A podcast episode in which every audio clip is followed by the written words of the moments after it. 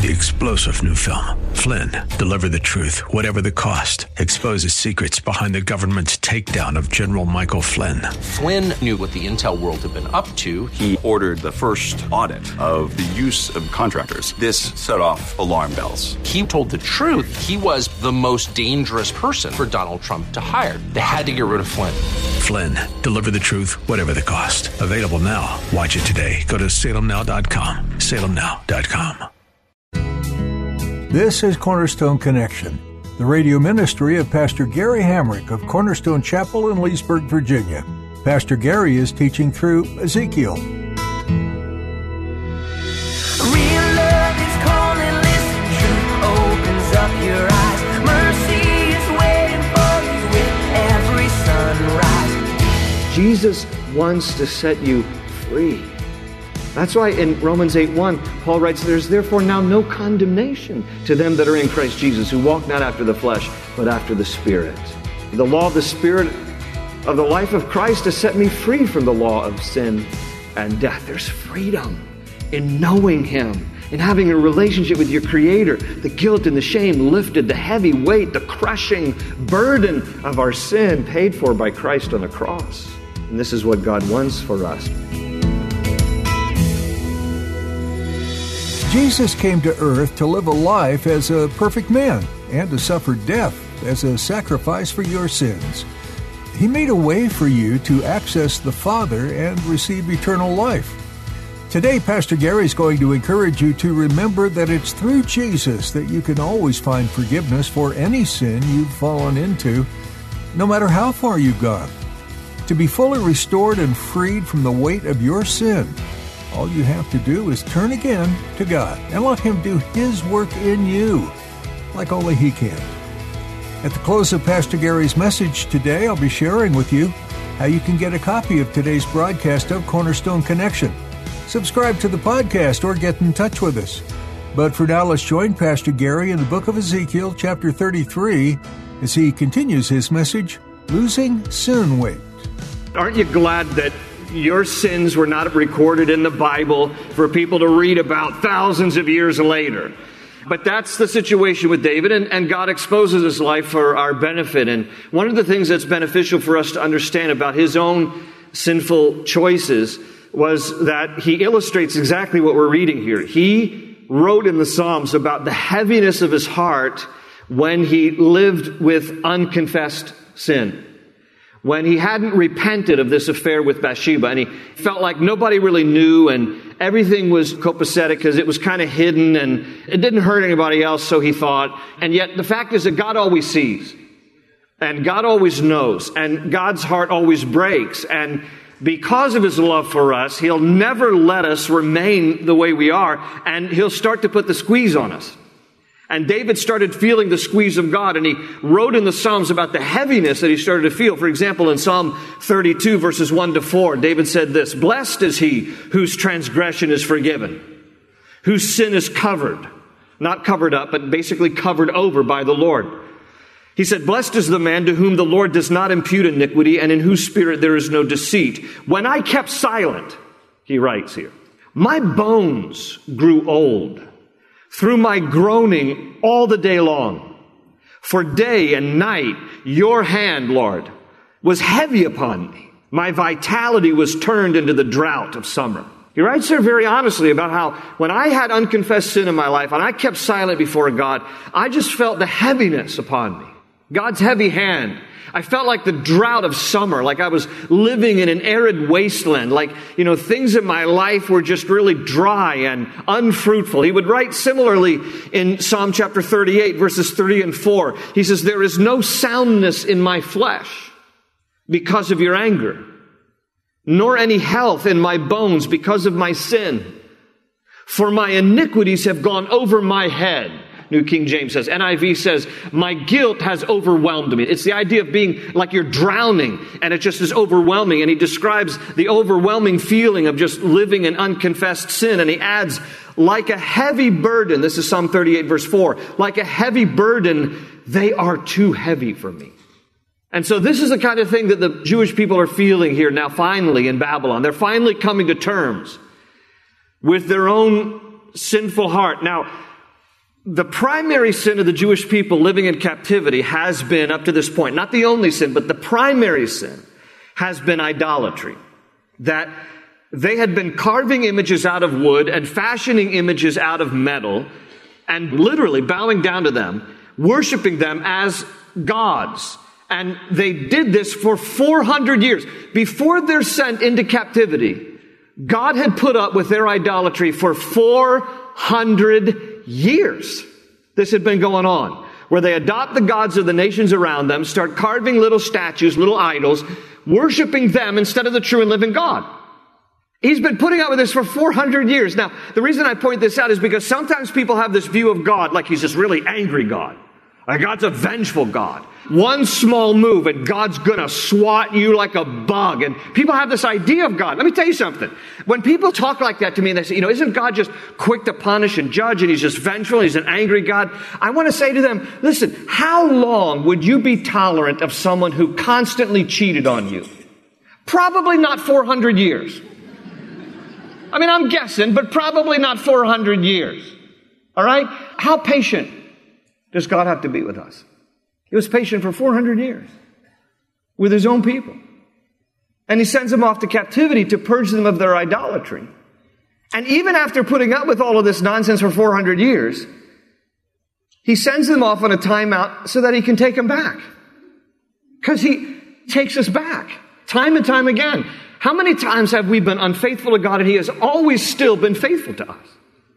This is the nature of our Father in heaven. He's not quick to bring justice. He's not swift with vengeance. He is patient with us. Not wanting any to perish, but all to come to repentance, 2 Peter 3 9. This is the long suffering nature of our Father. So when you think about what's happening here in other places in the Bible, don't rush to the conclusion that God is just quick to express his vengeance. He's a very patient God, a very loving God, and he's dealing with his own people over this primary sin of idolatry. Psalm 115 describes the foolishness of their idolatry with these words. It says that they had turned to idols of silver and gold made by the hands of men, that these idols have mouths but cannot speak, eyes but they cannot see. They have ears, but they cannot hear, noses, but they cannot smell. They have hands, but cannot feel, feet, but they cannot walk, nor can they utter a sound with their throats.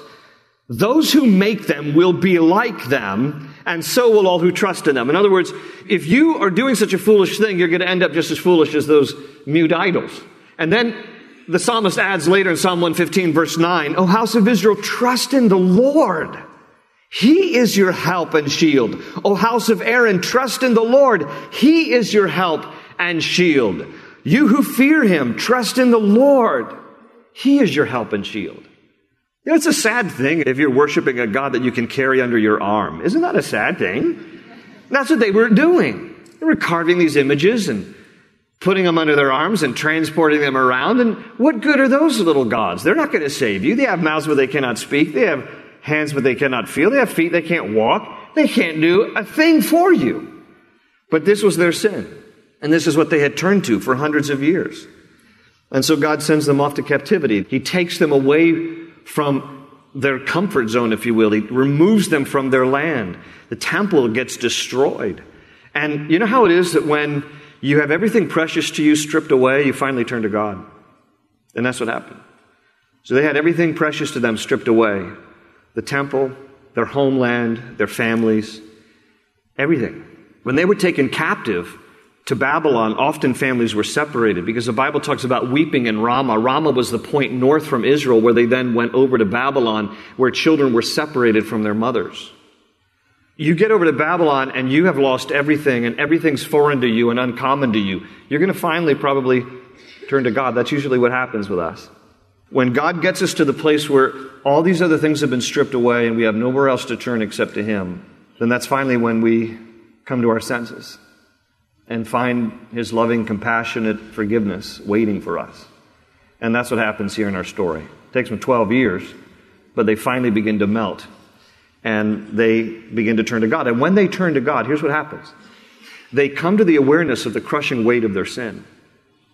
And under the crushing weight of their sin, they are experiencing guilt and shame for what they've done. You know, guilt and shame aren't the problem. Guilt and shame are just the symptoms of the larger problem. The larger problem that affects all of us is sin. When we break the heart of God because we dishonor Him or disobey Him. When we're not right with God, we sin. Now, we're all sinners. The Bible makes it clear. There's none righteous, no, not one. When we feel guilt and shame, the guilt and shame is the result of our sin. People who try to just remedy the guilt problem are never really dealing with the root issue. There's a lot of people in our culture today who aren't aware of why they feel so guilty, why they feel so ashamed, and so they medicate or they counsel, they try to do a lot of things to alleviate the guilt and the shame. If they never get to the real root issue, which is the sin issue, then they can never be free from the guilt and the shame. See how that works? And so it's tragic for people who don't understand this. And if you're here today and you don't understand the correlation between guilt and shame and sin, I hope you do before you leave here today, because God wants to relieve you not of the guilt and shame by itself, but of the sin issue, so that then the accompanying guilt and shame can be relieved as well. The people here are saying, if you notice what we read in verses 10 and 11 from Ezekiel 33, when they come to grips with the weight of their sin, it's so crushing that they say, We don't know if we can survive this. That's literally what they say. We don't know if we can survive this. New King James says, How then can we live? Now, if you think those words are dramatic, that's because you've never been in a real dark valley of sin. Because if you've ever experienced a really, really dark valley of sin and you know you've been disobedient to God and you feel that separation of that relationship or that connection to God because you've been in this deep valley of sin, unrepentant, unconfessed sin, you know how despairing that can be. And if you don't turn to God, it can be so crippling that here's what begins to happen. You begin to either think that God's so upset with you, you're going to die, or you're so upset with yourself that you want to die, or both. And please understand, the enemy would love for you to die under the weight of guilt and shame. Satan loves that. Because he's all about condemnation. He's all about heaping more guilt, more shame, so that then you would want to die under the weight of guilt and shame. That's his MO. And let me tell you something. No doubt people die every day at their own hand because of guilt and shame because of something that they've done. And my friends, it doesn't have to be that way. It doesn't have to be that way. Because you see, God so loved the world, He sent Christ to die for us so that our sin problem could be dealt with on the cross, so that by trusting what Jesus did for us and receiving forgiveness of our sins, the guilt and the shame are relieved along with the sin. So that we might live, we might be free. And this is what God wants for people. He wants people to be free. He wants people to be free from the shame and the guilt. He wants people. That's why he says, turn then. He goes, I take no pleasure in the death of the wicked. Turn then, that you might live. Why should you die, O house of Israel? In other words, why? Why should you succumb? Listen to me on this. There's a big difference between condemnation, which is the tool of the enemy, and conviction, which is the tool of the Holy Spirit. There's a big difference between those two things. Condemnation is an effort of the enemy to keep you constantly under the weight of your guilt. Conviction by the Holy Spirit, on the other hand, is where God brings you to a place of surrender so that you can give Him the shame and guilt of your sin. So that He can take it from you, that you might be free. He whom the Son sets free is free indeed. There are too many people walking around today under a heavy load of guilt and shame because of the sin problem. And I'm here to tell you, Jesus wants to set you free. That's why in Romans 8 1, Paul writes, There's therefore now no condemnation to them that are in Christ Jesus, who walk not after the flesh, but after the Spirit. For the law of the Spirit of the life of Christ has set me free from the law of sin and death. There's freedom in knowing Him, in having a relationship with your Creator, the guilt and the shame lifted, the heavy weight, the crushing burden of our sin paid for by Christ on the cross. And this is what God wants for us because He is for you. He's not against you, He's for you. Someone who's against you does not send His only Son to die for you. Jesus died for us. Romans 5 8 says that God demonstrated His own love for us and that while we were still sinners, Christ died for us. And as I quoted earlier, 2 Peter 3 9, God is patient, not wanting any to perish, but all to come to repentance. Why? Because God is for you. That's why he says here, turn, turn from your evil ways. If you're taking notes, The way to lose the weight of sin is to turn from the way of sin and turn toward God. That's what he wanted for his people. That's what he wants for us. The way to lose the weight of sin. If you're here today and you're carrying around guilt and shame and this unconfessed sin, you're going to have an opportunity to really get right with the Lord today and just let him take all that from you. But you have to turn from the way of sin and turn towards God. This is basically what Jesus meant in Matthew 11, 28 to 30 when he invites people to come to him. He says, Come to me, all you who are weary and burdened, and I will give you rest. Take my yoke upon you and learn from me, for I am gentle and humble in heart, and you will find rest for your souls. For my yoke is easy and my burden is light. Let me put the verse up there for you. He says, Come to me, all you who are weary and burdened, and I will give you rest.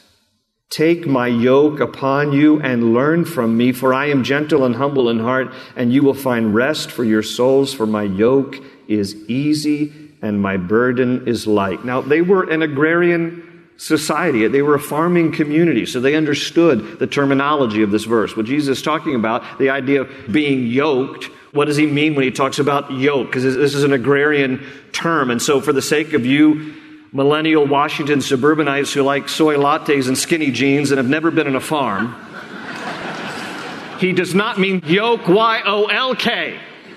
All right? What he means is the yoke, Y O K E, where oxen would be yoked together. Now, typically in that day, here's what they would do they would yoke together an older, stronger, larger ox with a smaller, younger, weaker ox. They would be harnessed together. This is the language that Jesus is using there in Matthew 11. And what he's talking about here is the idea that when an older, stronger oxen was linked to a smaller, weaker oxen, it would be for two reasons. The smaller ox would learn from the stronger, older one. And in addition, the older, stronger, bigger ox would carry the weight of the burden because he was larger. And so the younger one, the smaller one, would just kind of be going along for the journey, learning, but the weight of the burden would not be so much on the smaller, younger ox because the larger, stronger one was doing the lion's share, if you will, of hauling the weight. Now, Jesus uses this terminology in Matthew chapter 11, and he's talking about how the invitation is come to me, he says. In other words, have relationship with me. Be a follower of mine. Come to me. All you who are weary and burdened, listen to that. He says, and I will give you rest. Now, what burden is he talking about? Well, you read different commentaries, and some people say it means the burden of the law. And it could be. I mean, Jesus did condemn the religious leaders of the day because he said, You do heap heavy burdens upon men's shoulders by just making them think that the law was the sole way to get to God. The law was not the way to get to God. The law was a mirror to point out your sin so that you would cry out for a Savior in order to get to God. That's what Jesus comes later to fulfill, the ultimate aspect of the law. We understand the righteous standard of God by looking at the law, and the moral code of the law is still intact. But Jesus comes as a Savior because God understands that the law was never intended to save us. The law was intended to be a mirror to show us our sin nature so we would cry out for a Savior. But the problem is the religious leaders of Jesus' day were saying, all you have to do is try to keep all the letters of the law, and then you'll be good to go, and God will love you. Who can do that? Nobody can do that. So it could be that Jesus is talking about, you know, I've come to lighten the load of the burden of the law. It could mean, in general, he's come to lighten the burden of life in general. I mean, all of us go through things in life, and it's good to know that when you're harnessed to Jesus, uh, the burdens of life are easier. But I think that probably the third reason is those first two are valid, but I think the third reason is probably the greater point Jesus is trying to make, and he's talking about the burden of sin. Because he says, if you come to me and if you're yoked with me, if you have a relationship with me, you will find rest for your souls, you see. You will find rest for your souls. And all of us need rest for our souls. We all need to be at a place where we're at peace with ourselves and at peace with God. And as long as we're carrying around the weight of the sin and the shame and the guilt, we're not at rest. We're burdened. Jesus says, if you come to me, you'll find rest for your souls. I've died, in effect, is what he's saying to us, to lighten the load, to take the weight of your sins and the guilt and the shame that accompany that, and to make you free. To make you free. Now, I want to illustrate this today, and, I, and I'm going to need uh, somebody to help me illustrate this. So, I need a young man, I need a guy like 20 something, or I need a high school guy who wants to volunteer. I need somebody to come on up. Don't be embarrassed. Don't fight over it. I'm not going to hurt you. Come on. Who wants to be? 20 something guy. There you go. Come on up here. Let's give a hand to this guy right here. Come on up. There you go, man. Come stand over here. Right, what's your name? I'm Cougar. Cougar. What a great name. real name. Yeah, that is your real. That is awesome. It's a manly name. There's no girl I know named Cougar. All right. Here's what I need. I mean, you know, there's there's some cougars out there, but nobody with the name Cougar. All right, now. All right, there we go. I thought I was going to need your help, Cougar. All right. I want you to hold this bucket. All right, step away from it just a little bit, and I want you to hold this out. Cougar here, that's such a great name. I just, I'm loving this. Jaguar here is, uh, represents all of us, all right? And the bucket that he's holding represents our different sins, all right, that we carry around. And in this bucket, I've got a few rocks that represent the different sins, okay? For example, what's this one say, Cougar? Unforgiven. Unforgiveness. Unforgiveness. Sorry. It, was, it went around the side of the rock. Unforgiveness. That's going in the bucket. My right hand. Yeah. Have you had surgery on that arm? No. Oh, all right. then no. This is my illustration. Be quiet. All right. Now. All right, you can talk. What's the next one? Lust. Lust. We're going to put that in the bucket. You doing all right over there? He can't speak. All right. Pride. By the way, as I'm going through these, you might recognize some of your own. just, you know. I'm just saying. Breaking oaths. How about this one? Greed. Greed. You doing all right? All right. Doing okay? All right. Here we go. Hatred. All right. You're going to start to feel this one. Rage. Ready? There you go. You're doing all right? Okay. How about here we go. Stealing. Sexual sin. Here's a couple more. Yeah, those are big. Yeah, that's the breaker. All right. All right. Give him a hand. Give him a hand. Now, hold them both like this. There you go. All right, now. Got a few more here in the bucket. Don't go away yet. Gossiping, lying, drunkenness. We're going to throw these in the bucket. And uh, what else do we have? We have murder and envy. All right? Just a few more to top it off. All right, now. This represents all of us right here. Okay? Now, this is what Jesus came to do. Go ahead. Give it to me. This is what he came to do. He came to take this. This is what Jesus came to do. He came to take our buckets that weigh us down with guilt and shame. Thank you, Cougar. Give him a hand.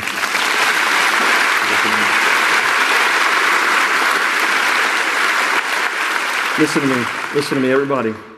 Some of you came in here with heavy buckets that have weighed you down the shame and the guilt, the crushing weight of sin. This is why Jesus said, Come to me, all you who are weary and burdened, and I will give you rest. Take my yoke upon you and learn from me, for I am gentle and humble in heart, and you will find rest for your souls. For my yoke is easy and my burden is light. I'm going to give you the opportunity today to just kind of let Jesus take your bucket and to feel free when you leave here today. There's no reason why you need to leave weighed down the same way you might have come in here. And so, for the sake of anybody here who wants to just receive Christ today and be free,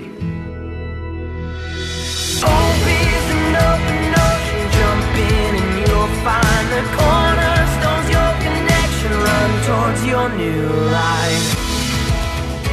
The radio broadcast of Cornerstone Connection comes to you from Cornerstone Chapel, located in Leesburg, Virginia.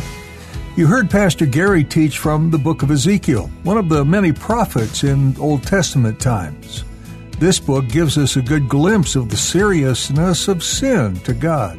We have a tendency to minimize the severity of sin in our lives, but not so with God. He wants us to recognize sin for the evil it is. Maybe like me, you've found yourself believing that sin is no big deal or that some sin is worse than others. Sin is sin in God's eyes, and when we refuse to address the sin present in our own hearts, He, as our righteous judge and authority, will deal with our sin according to His perfect wisdom. Friends, let's us confess our sin and turn to Jesus. Did you enjoy today's message? We hope so. Be sure to take the time to hear more messages from Pastor Gary. Head over to cornerstoneconnection.cc to get started. While you're there, check out our companion resources. These digital study guides are meant to give you even more insight into some of the studies Pastor Gary has done and are available free of charge to you. Don't miss out on this amazing resource to dive deeper into God's Word. Thanks for listening to Cornerstone Connection.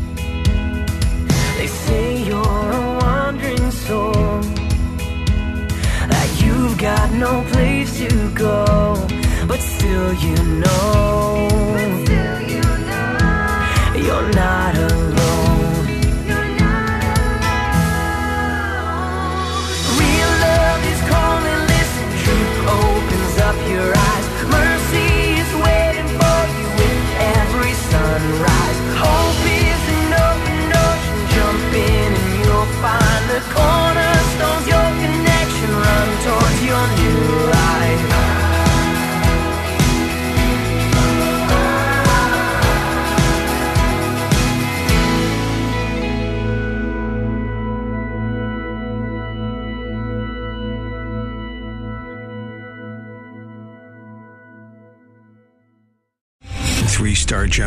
Michael J. Flynn, head of the Pentagon Intelligence Agency, knew all the government's dirty secrets. He was one of the most respected generals in the military. Flynn knew what the intel world had been up to. He understood its funding. He ordered the first audit of the use of contractors. This set off alarm bells. The explosive new documentary, Flynn, Deliver the Truth, Whatever the Cost, uncovers the facts behind this scandal. Flynn told the truth. He was the most dangerous person for Donald Trump to hire. I find out the worst enemy that I'm going to face in my life is right here in America. They took my assessment and they wanted me to change it. And I was like, I'm not changing it. They had to get rid of Flynn. With in depth interviews, archival footage, and never before seen personal records of the man behind the headlines. I just felt like I was drowning. Flynn, Deliver the Truth, Whatever the Cost. Available now. Watch it today. Go to salemnow.com. Salemnow.com.